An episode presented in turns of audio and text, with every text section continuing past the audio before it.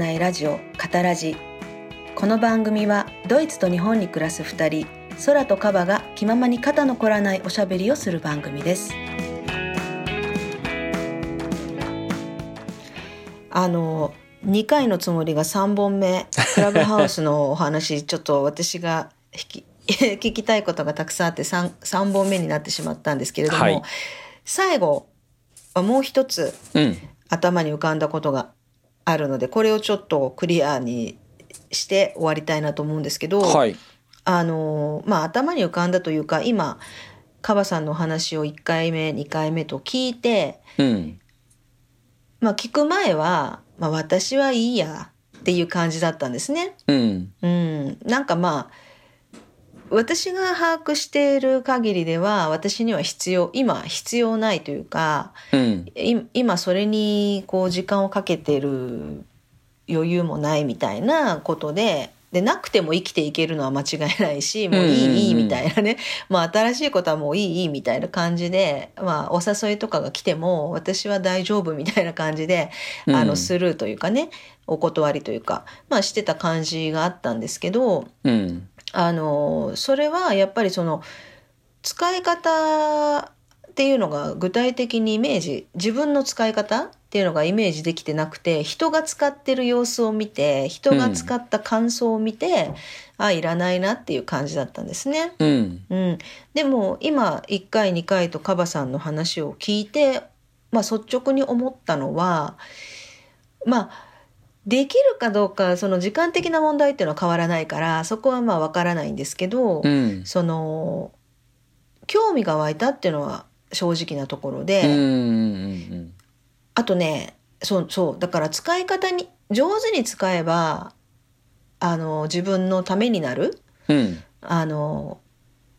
ことが起こるんじゃないかっていう予感はしました。うん。で私が一番ねその使い方っていうもし仮にまだ使うかどうかって分かんないし分かんないですしうん使えるかどうかも分からないですけど、仮に私が始めるとしたらっていうのを今ねこうイメージした時にうん。まず何を考えようかその使い方なんですけどその使い方っていうのはやっぱりもうちょっとねちゃんと考えなきゃいけないと思うんですけどその次にね私が気になったのはフォローフォローする人ねうん。そのカバさんが言ってたフォローする人によってあのそのクラブハウス内でのアクティビティのこうね色が変わってくるじゃないですか、うんうんうんうんきっとね。だからそのフォローする人をものすごい考えなきゃこれすごいポイントだなと思ったんですよね。ああ、はい。うん、誰にフォローされるかっていうのは分からないですけど、フォローする人、だからもし自分がスピーカーになって何か話をし始めた時にあその部屋が空いてるぞ入れるぞっていうことをいう情報がを得る人とあとうん私がその、もしその人たちが話してたら入りたいなって思う人を選ばなきゃいけないつまりはうんただ知り合いとかただ友達っていうのはあ安易にあのフォローしちゃいけないっていうかね、うんうんうんそこまで考えるうん。うん。うん。うん。必要がすごいその使い方なんですけど私が使うとしたらやっぱりね時間がすごく私時間にすごい厳しいというか、はい。はい。時間が有限だなと思ってて無限じゃないなと思ってて、やっぱりねそこがすごく引っかかるからもしクラブハウスをオンにするとしたらあの無駄な時間は過ごしたくないっていうのがあるからうん。そのうんなんかやっぱフォローする人をものすごい考えなきゃいけない誰をフォローしようかなみたいなね。うん。うん。あとはその興味っていうのも一つ二つじゃないですから、うん。そのそういうばらつきもあるしそのクラブハウスのアカウントっていうのは複数取れるのまあそんなことはしないですけど よっぽどあのそんなことは面倒だしうん余計大変になるだけだからしできてもしないですけどそのそういうこともクラブハウスってそういう使い方をしてる人もいるのかなってのも思ったんですよ。例え例えばその個人のコミュニティとしてクラブハウスのアカウント一つ持ってでもう一つは仕事の仲間と思ってもう一つは自分の趣味例えばスポーツだったり、ううんん、と旅行だったりが好きな人だけをフォローしてそういう人たちがこう出入りできるような状況になるアカウントを作るとか、そういうこともできるのかなと思ったりただ、うん私の場合はもし仮に始めるとしても、まあ、もちろんアカウント一つになると思うから趣味も多いし仕事もいろいろやってるしあの興味がある人のあのなんてカテゴリーってもいろいろあるから、はい。はい。ねあの社会的な発言する人にも興味あるしスポーツの話をする人の興味あるし旅行の話にも。だからそれ全部混ぜちゃって大丈夫じゃないでしょうって思ったら何のためにアカウントを作ろうかなっていうのをまず。だからやっぱりどういう使い方をす自分はしたら自分の時間の無駄にならずに時間を有効に使える場所にできるかなっていうのをすごいあの考えなきゃいけないなと思ったんですよ。うんあのー使い方はねもう本当にその人その人で全部違うから、うん。あのー自分が言う私が言う話が正しいとか間違ってるとかってそういう話じゃないし、うん。だから私が言ってるやり方をすればうまくいくっていうことでもないのでまああくまで私の個人的な考えということで聞いてほしいんですけれど、はい。一つはその時間っていうことに関して言うと僕はどっちかっていうとあのコーヒーブレイク？あのはい。昔だったら例えばその仕事が一段落ついたら例えばどっかそのお茶が飲めるところでコうん。ーヒー一杯飲みに行く、でそしたらそこになんか知ってる人がいたとかなんかそういう時間ってあるじゃないですか。だからそういう時間として、あの使う。だから今日も実は昼間昼前ですねあのたまたま自分のその知り合いの人があのお昼までちょっと時間が空いちゃってまあだから11時45分ぐらいだったかな。お昼まであのちょっと時間が空いちゃってでお昼今日何食べようかなって考えてるっていうのを話すっていうそういう部屋を作ってたので、あこれはいいやと。僕もちょうどねちょっとお昼前の会議が早めに終わっちゃってそろそろお昼だなおなお腹空いたな何食べようかなって思ってたとこに自分の知り合いがそういうあの部屋を作ってたのでそこに入ってって久しぶりにまたその人とも話をしたんですよ。だからなんかそういうこう久しぶりにちょっと話をするみたいなこと。だから知り合いとやっぱり普段からね話してる人だったらまた別かもしれないけどでも今みんななかなか普段から話してる人って少なくなっちゃっている。リモートとかね在宅とかで少なくなっちゃってると思うし、あのーそういうことで言うと久しぶりに話をするっていうこともすごく価値だと思うので例えばもう時間、例えばもう5分とかね10分とかそういうふうにも決めて、あのーそういうふうな仕事の例えば合間に例えばもう3時から次の仕事があるから、えー、とそれまでの間ねみたいなそういう感じで、あのー時間を区切っちゃって、あのーうん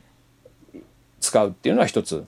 あるかなっていう気がしますよね。ちょっと今あー。5分しかいられないんだけどって言って他の人が作ってる部屋だったらあのはい。5分しかいられないんだけど5分には5分後にはちょっと出ちゃうけどって言ってあの話し始め話し始めるというかその話に参加するとか。まあ聞いてるだけだったらね別にあのいつ抜けても構わないのであの簡単に抜けられますけれど。だから時間をうんテキストは残せないんですよね。だから例えば誰かが話してる時に「すいません私5分で退散しなきゃいけないんでごめんなさい」って言ってなんかテキストを残して去るみたいなことはできないんですよね。ああそれはできないです。うーうんん、だからもう音しかないからだから自分がまず発言者としてあの上げてもらえないと自分の声も出せないわけですけど単純に聞いてるだけになる。うんうんうんまあ逆に聞いてるだけだったらある種うーんなんていうか心置きなくただのリスナーになっておく。だからラジオ聞いてるのと同じ感覚。うんっていうのもあるし、あとまあ発言者にしてもらえるんだったらちょっと私今本当に時間の合間で5分しかないんだけどって言ってじゃあ5分ごめんなさい5分経ったから出ますって言って出てっちゃうっていう手もありますよね。ううん。ん。なんかそのね私今そのコーヒーブレイクの話、うんあ今日お昼ご飯何食べようかっていうことを話すルームみたいなのを聞いてね、ふっと思ったことがあるんですけど、うん。あのー今やっぱコロナだからこれ流行るのかもしれないなって思いました。うん。うん。絶対それありますよ。あのねでもねぶっちゃけ正直なところ言うとその今私はドイツに暮らしてるんですけど、うん。そのドイツから、まあ、日本の状況を見てねそのニュースを見たりいろいろ人に話を聞いたり、まあ、うん SNS とかもそうですけどいろいろこう情報を得ながら様子を見たり聞いたりしてる中で、うん。私から言わせてみると日本なんて全然まだだからロックダウンのなんかもしてないし 自粛自粛言ってるけどみんな自由全然自由じゃんとかって思って。うん。あのだから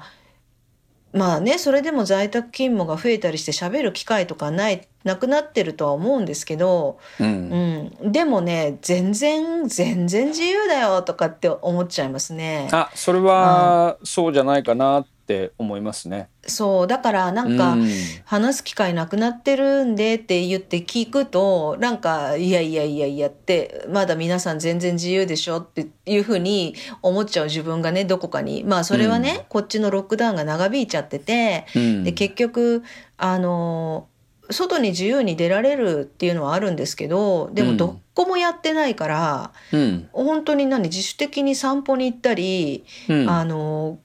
ゴミ捨てゴミ捨てに行くのなんてすぐそこだからその て適当適度なこう適度に歩いたりするっていうことがもうなくなって、まあ、人に会うのもそうですけど、うん。もう本当に自主的にジョギング行ったりウォーキング行ったりする以外は外に出ない。出たとしても何もやってないから どこも。うんうん。うん、そういう状況がものすごい長引いてまだまだ長引くみたいな話なんで。うん。うん、だからなんかこうなってくるとさすがにね人と喋んない、うん。あの状況がもう固まりつつあって、うん。でやっぱ人々がその人とのコミュニケーションとかコンタクトに飢えてるっていうのを感じますねヨーロッパにいると。うん。でもその日本の状況を見るとなんか言ってるだけでなんだかんだ出かけられてるしねえ話したかったら話せばいいじゃんって話に行けばいい 話に行けるじゃんみたいな思っちゃうところもあるんですけど、うん。でもまあ在宅とかが増えてるのは事実だし学校がねあの学校とかもやってないのかな？学校は大体あの大学は相変わらずそのオンラインが多いみたいですけど小中高は割と普通にっていうかまあ一応教室でやってるみたいですけどね。時間を短縮したりとかもしてないうん、のかな？まあ、うーんまあ多少 多少の影響はあるんでしょうけど、うん。うん、なんか私この今私が暮らしている環境を見るとねあのなんか全然みんな自由にコミュニケーション取れてるようにも思えるから、うん。なんか日本日本でそのクラブハウスが流行っているのは別に、まあ、コロナの影響っていうのはそんなに、えまあ、言ってもそそそんなでもないんじゃないかなと思っちゃって。ただあのヨーロッパ、まあ、私の住んでる国なんかで言えばあるかなってそのコロナの影響が大いに影響して、あこれいいじゃん。ってねうん。いうふうに、あの使ってみる人が増えるっていうのも分かるなっていうふうには、だから世界的にね、うん。日本なんかは全然まだ自由に動き回ってるように見えますけど世界的にはそうもいかないところが多くてそのあの動き回れるけど店がやってないってどこも営業してないとなると本当に散歩な散歩に行くしかないっていうかね、はい。うん、そういう状況なので、まあ、こうなってくると、うん、人と話したいなってそんなお昼ご飯何にしようみたいなそんな話でもいいから人としたいなちょっとの時間でもなんかね誰かの声聞きたいなとかそういうのはねあのそういう気持ちになってくるのは分かんないでもないですね。うん、まあでも、うんだから。日本も自由に動き回ってると言うんだけれど私はうん。ちょっともうずっとなんていうのかないわゆるこうこもって仕事をしてるのでわからないんですけれどもうん、うん。でも出社してる人だって結局会社の中の人とちょっと喋るぐらいの話で会社の中の人と話すこともちろん大事なんだけどでも夜に例えば友達と会社とは別な友達とこう飲みに行ったりっていうのは今できない状態になってるんです。なまあすごくしにくくなっているそうですね。できなくはないんですよね。できないわけじゃないんだけれどもやっぱり今、えー日本でいうと,、えーとまあ、都道府県にもよりますけど東京とかだったら基本的にはあのお酒が出るのは夜7時までであのあ食事が7時になったんですか、うん、で夜いやあのお酒が7時までで8時あのあのラストオーダーがね。それでだから8時があのお店の終わりだからテイクアウトとかは8時以降もできるんだけれどもでも8時で飲食店のあの営業自粛してくださいもちろん守ってない店もありますよ。あのーうん、その後も開けてるお店もあるんだけどそれはまあ自粛っていうことであって強制ではないからうんなんだけど一応まあ罰金があるとかじゃない罰金は出る逆に罰金じゃなくて8時以降閉めてたら補助金が出るんですよ。だからその補助金が欲しいなっていうところはあのーまあ、助成金っていうのかな？給付金か、うん、まあとにかくその休業保障みたいな形ですよね。そういうものを、えー、欲しいと思ったら8時以降営業しちゃダメですよっていうのがありますし、まあ、そういう意味では多くの店があの8時以降は店閉めてます。あるいはテイクアウトだけにしてたりします。だけどまあそんなの関係ねえよって言ってやってるところもあってそういうところはそういうところでなんか混んでるらしいです僕は行ったことないんで知らないんですけれど。うん。だからまあその全くゼロではないけどでもやっぱりうんこういう状況だから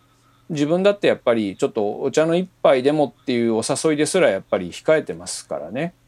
あのー、カバさん割とねあのー、気をつけて情報収集も含め気をつけてコロナに対して対策してる人の中ではレベルがかなり高い感じに私は見えてるけど一般的にどうなんですかね。なんか私はその、うん、まあ自分のフェイスブックだったりとか、まあ、SNS とかもそうだけどなんとなく見えてくるそのネット上で見えてくる自分の、まあ、知り合いを通しての景色だったりとか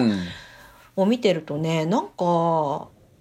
別に普通に出かけまあ自分の国で私私が出かけられないどこもやってない中で暮らしていかなきゃいけない環境があるから余計に自由に見えちゃうのかもしれないですけど、うんうん、なんか全然ね普通になんかマスクさえしてればいいやっていうぐらい人と集まったりとかしてるなとか思ってうんまあでも。たりしてるかどうかは別まああの昼間のお店の空き具合はまあまあ普通に空いてると言っていいですよ。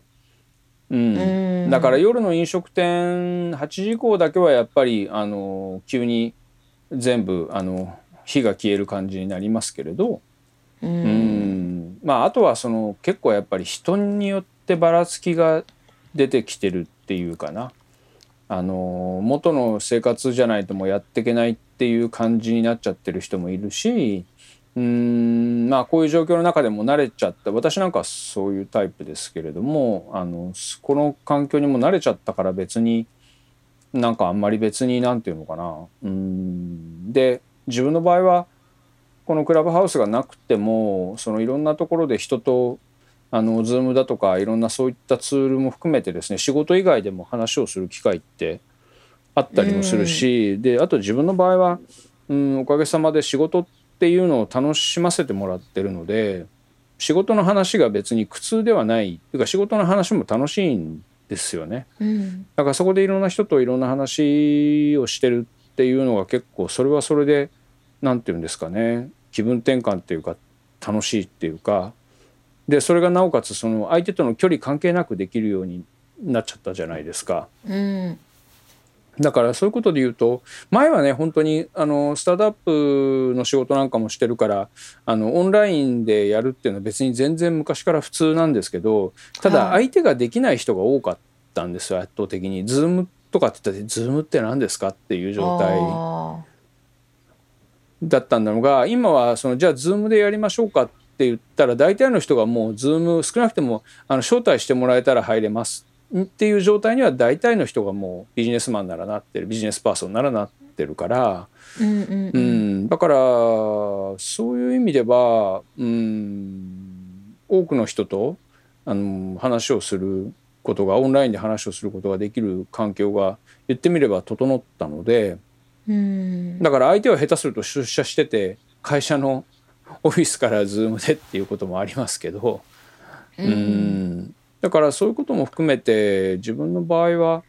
これが当たり前になっちゃったけれどもでもやっぱりその何て言うかなうん普通の生活をするっていうとこまでいかないしでもかといって、うん、こういうそのこもった生活にこう慣れたっていうとこまでいけてないっていう人なんかからするとクラブハウスみたいにして誰かと話せるみたいなことってものすごく日本人であってもですねまあそのヨーロッパなんかから比べると自由に見えてるかもしれないけどそれでもやっぱり、うん、ストレス溜めてる人はおそらく多いだろうなっていうふうに思うので、うん、あの日本人には合ってるんじゃないかなとは思う。その必要不必要というかその顔が見えないでサクッと、うん、あのトライできるっていうことも含め。そうですね、うん、顔が見えないっていうのは多分そのズームってやっぱ顔を見て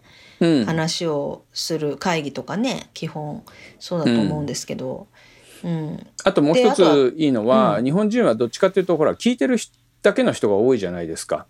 例えば質問はって言っても、まずね質問がまず出ないとか、あの、うん。うん、そういうことで言うと話を聞いて黙って聞いてるっていう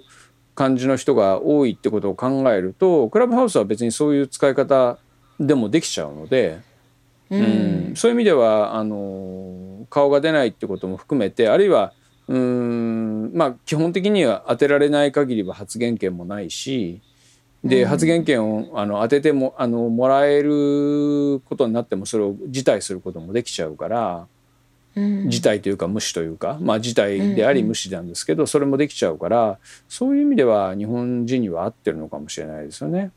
ねえ。うんまあで、まあ、さっきの時間のことだとフォロワーのことに関してフォローするされるされるのはまあコントロールできないけどフォローするってことに関しては、あのツイッターと一緒であのいつでも自由にフォローしたりフォロー外したりできるんですよ。だからあんまりこう難しく考えずにうん。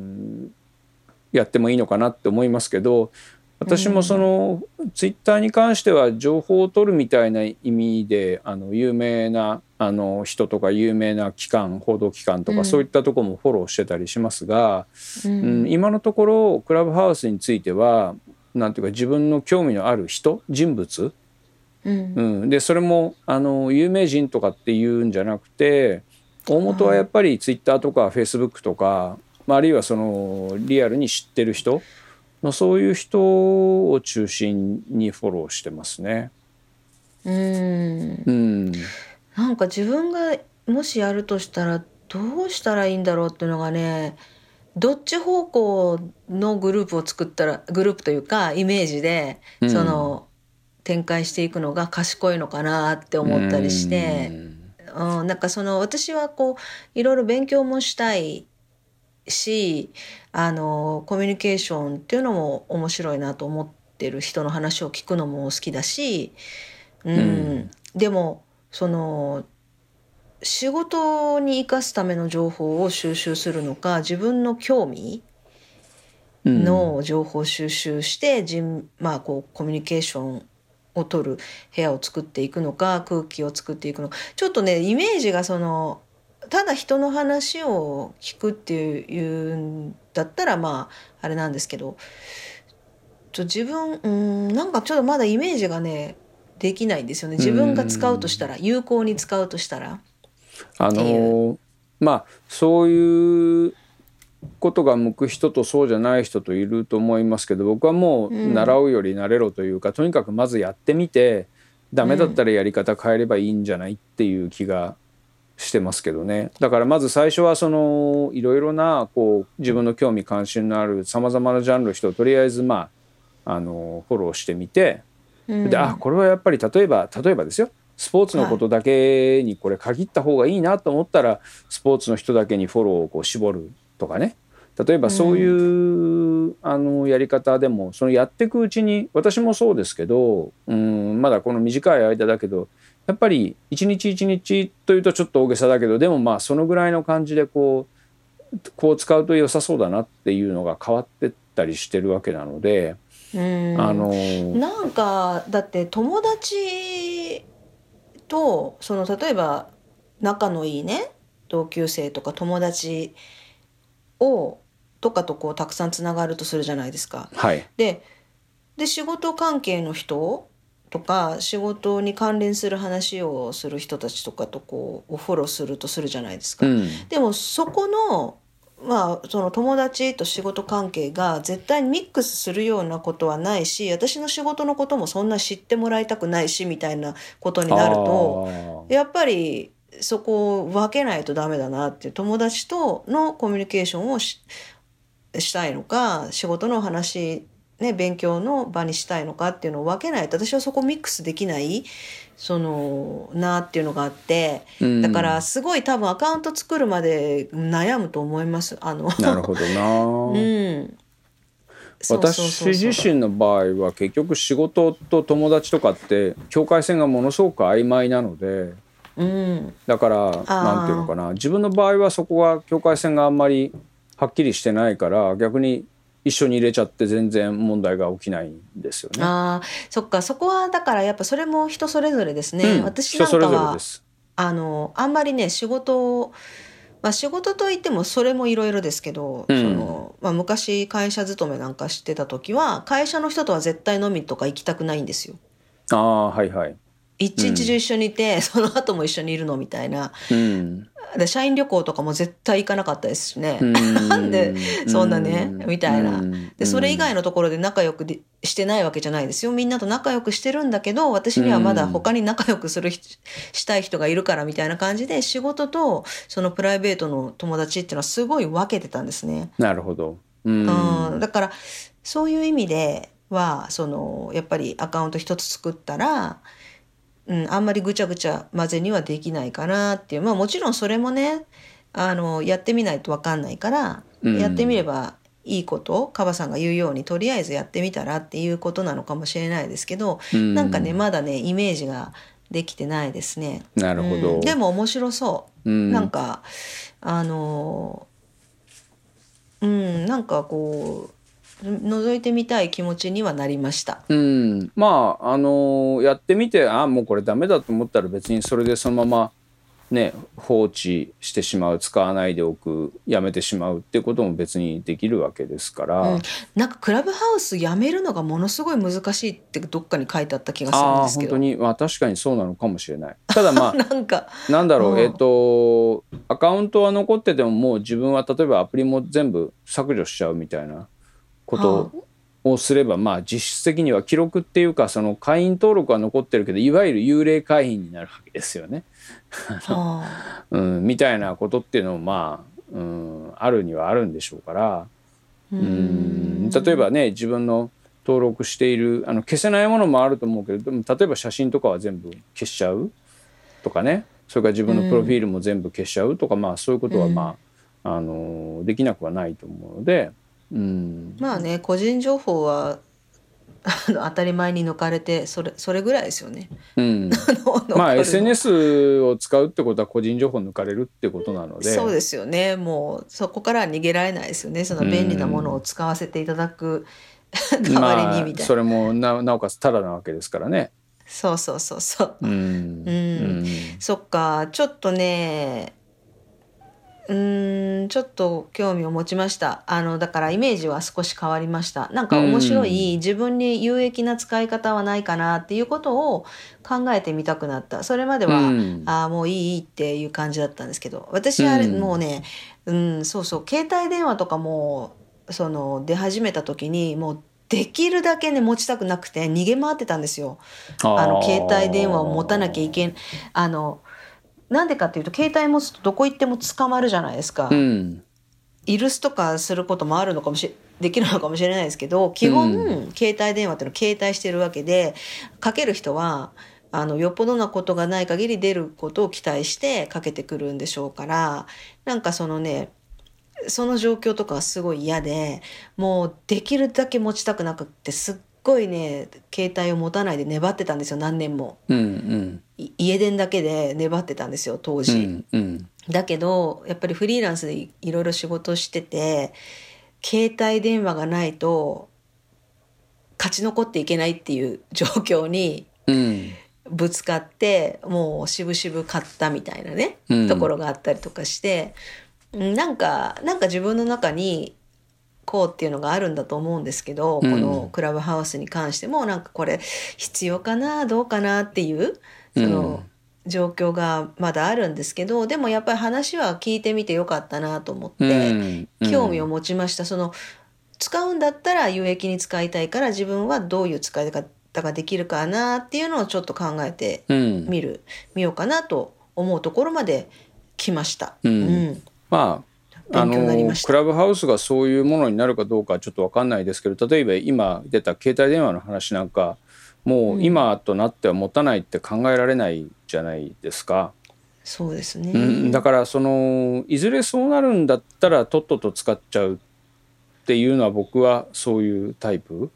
だからまあそのす僕もそのうーんそういう携帯電話のねあのおっしゃられたようなこういつでも捕まるとかそういうのって嫌だなって思いますよ思うけどあのまあ自分はそれその携帯電話とか結構いろいろ仕事でも関わったりとかってこともあったけどもそれでなくても一度まずもうとにかくどうなるか分かんない。でも使わざるを得なくなるかもしれないからそういうものはとにかくまず使ってみる。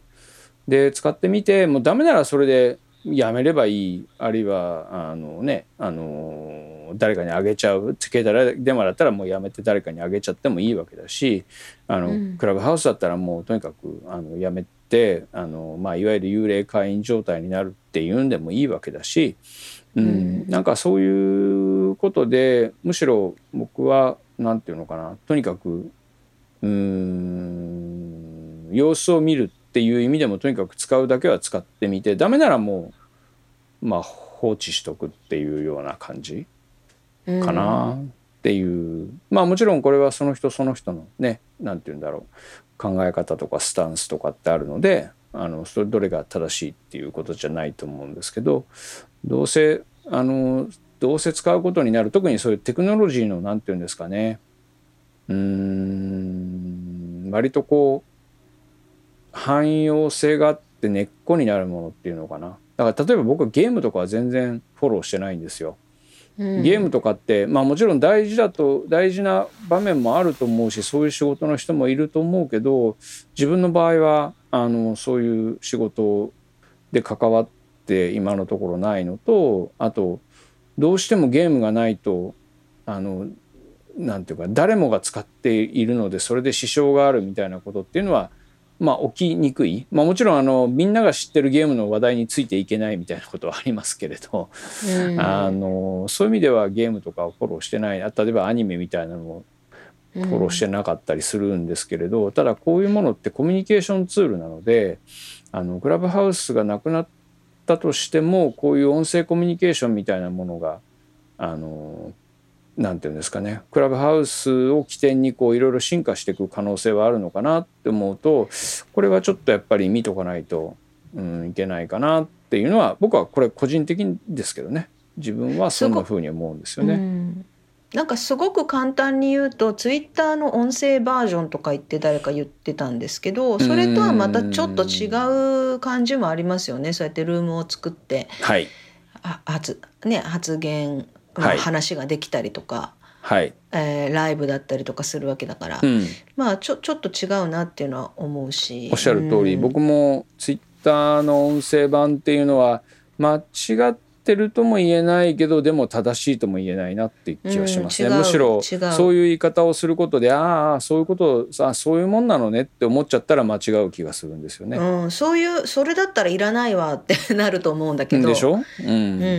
うん。うん。まあちょそれとはちょっとまた違ううん。かなっていうのはあるしそのもっとあいい使い方がまだ私はっきり描けてないけどいい使い方が見つけられる可能性あるなっていうのは、うん。今回の話を聞いて思いました。まあ自あくまで道具ですから使い方は自分が見つければいい、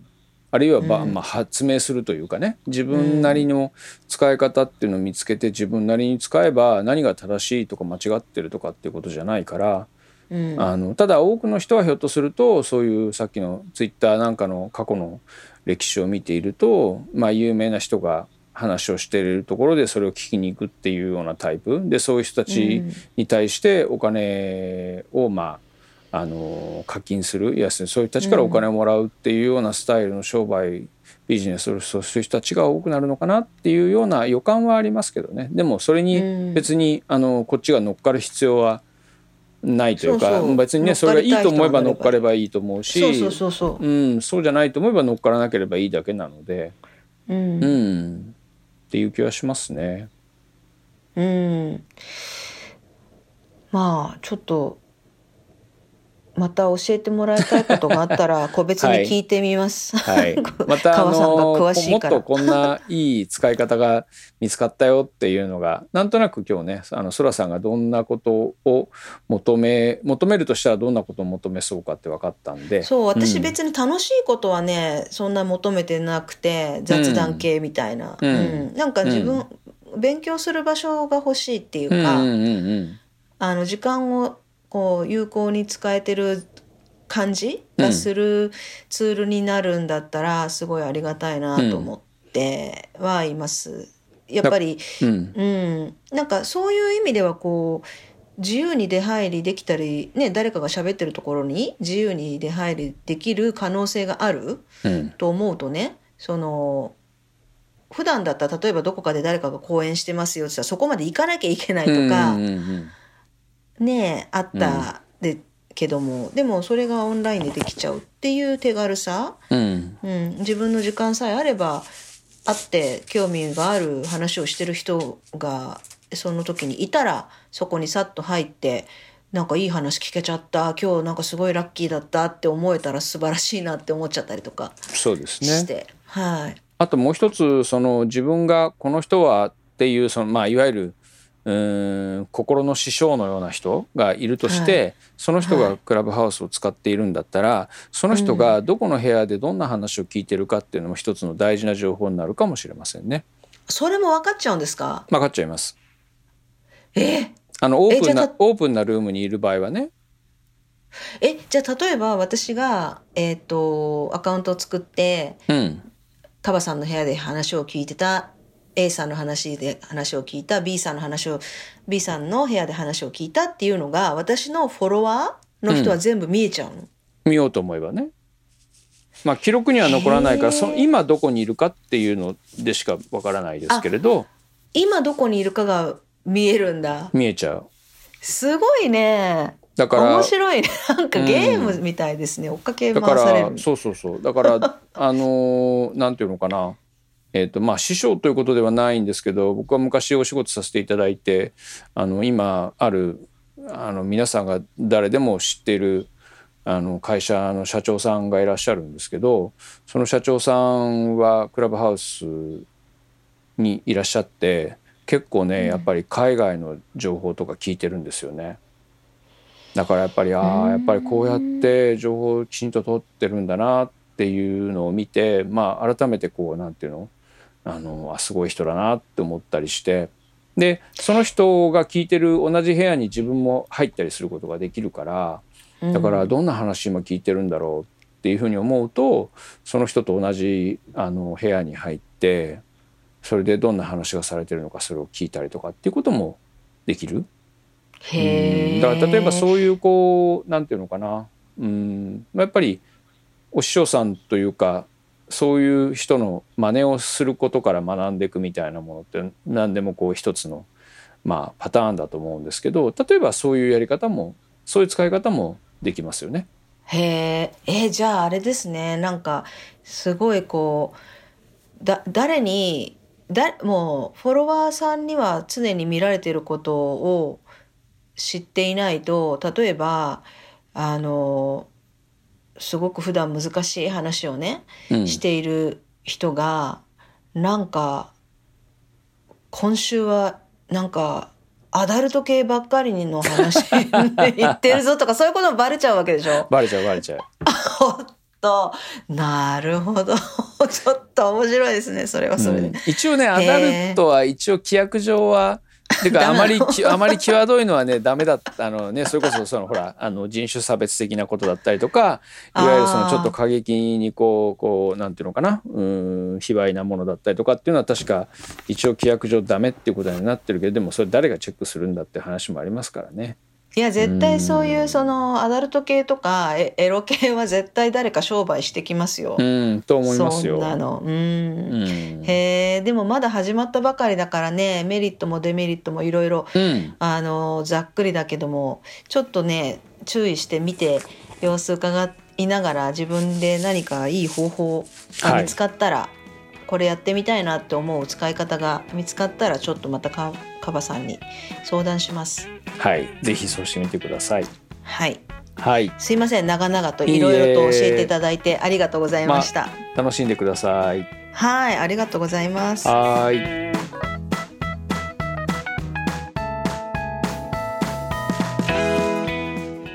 今日の肩の凝らないおしゃべり楽しんでいただけましたでしょうか？この番組はポッドキャスト、YouTube、スタンド FM、Spotify のほかノートのページではエピソード関連写真なども添えてお送りしています。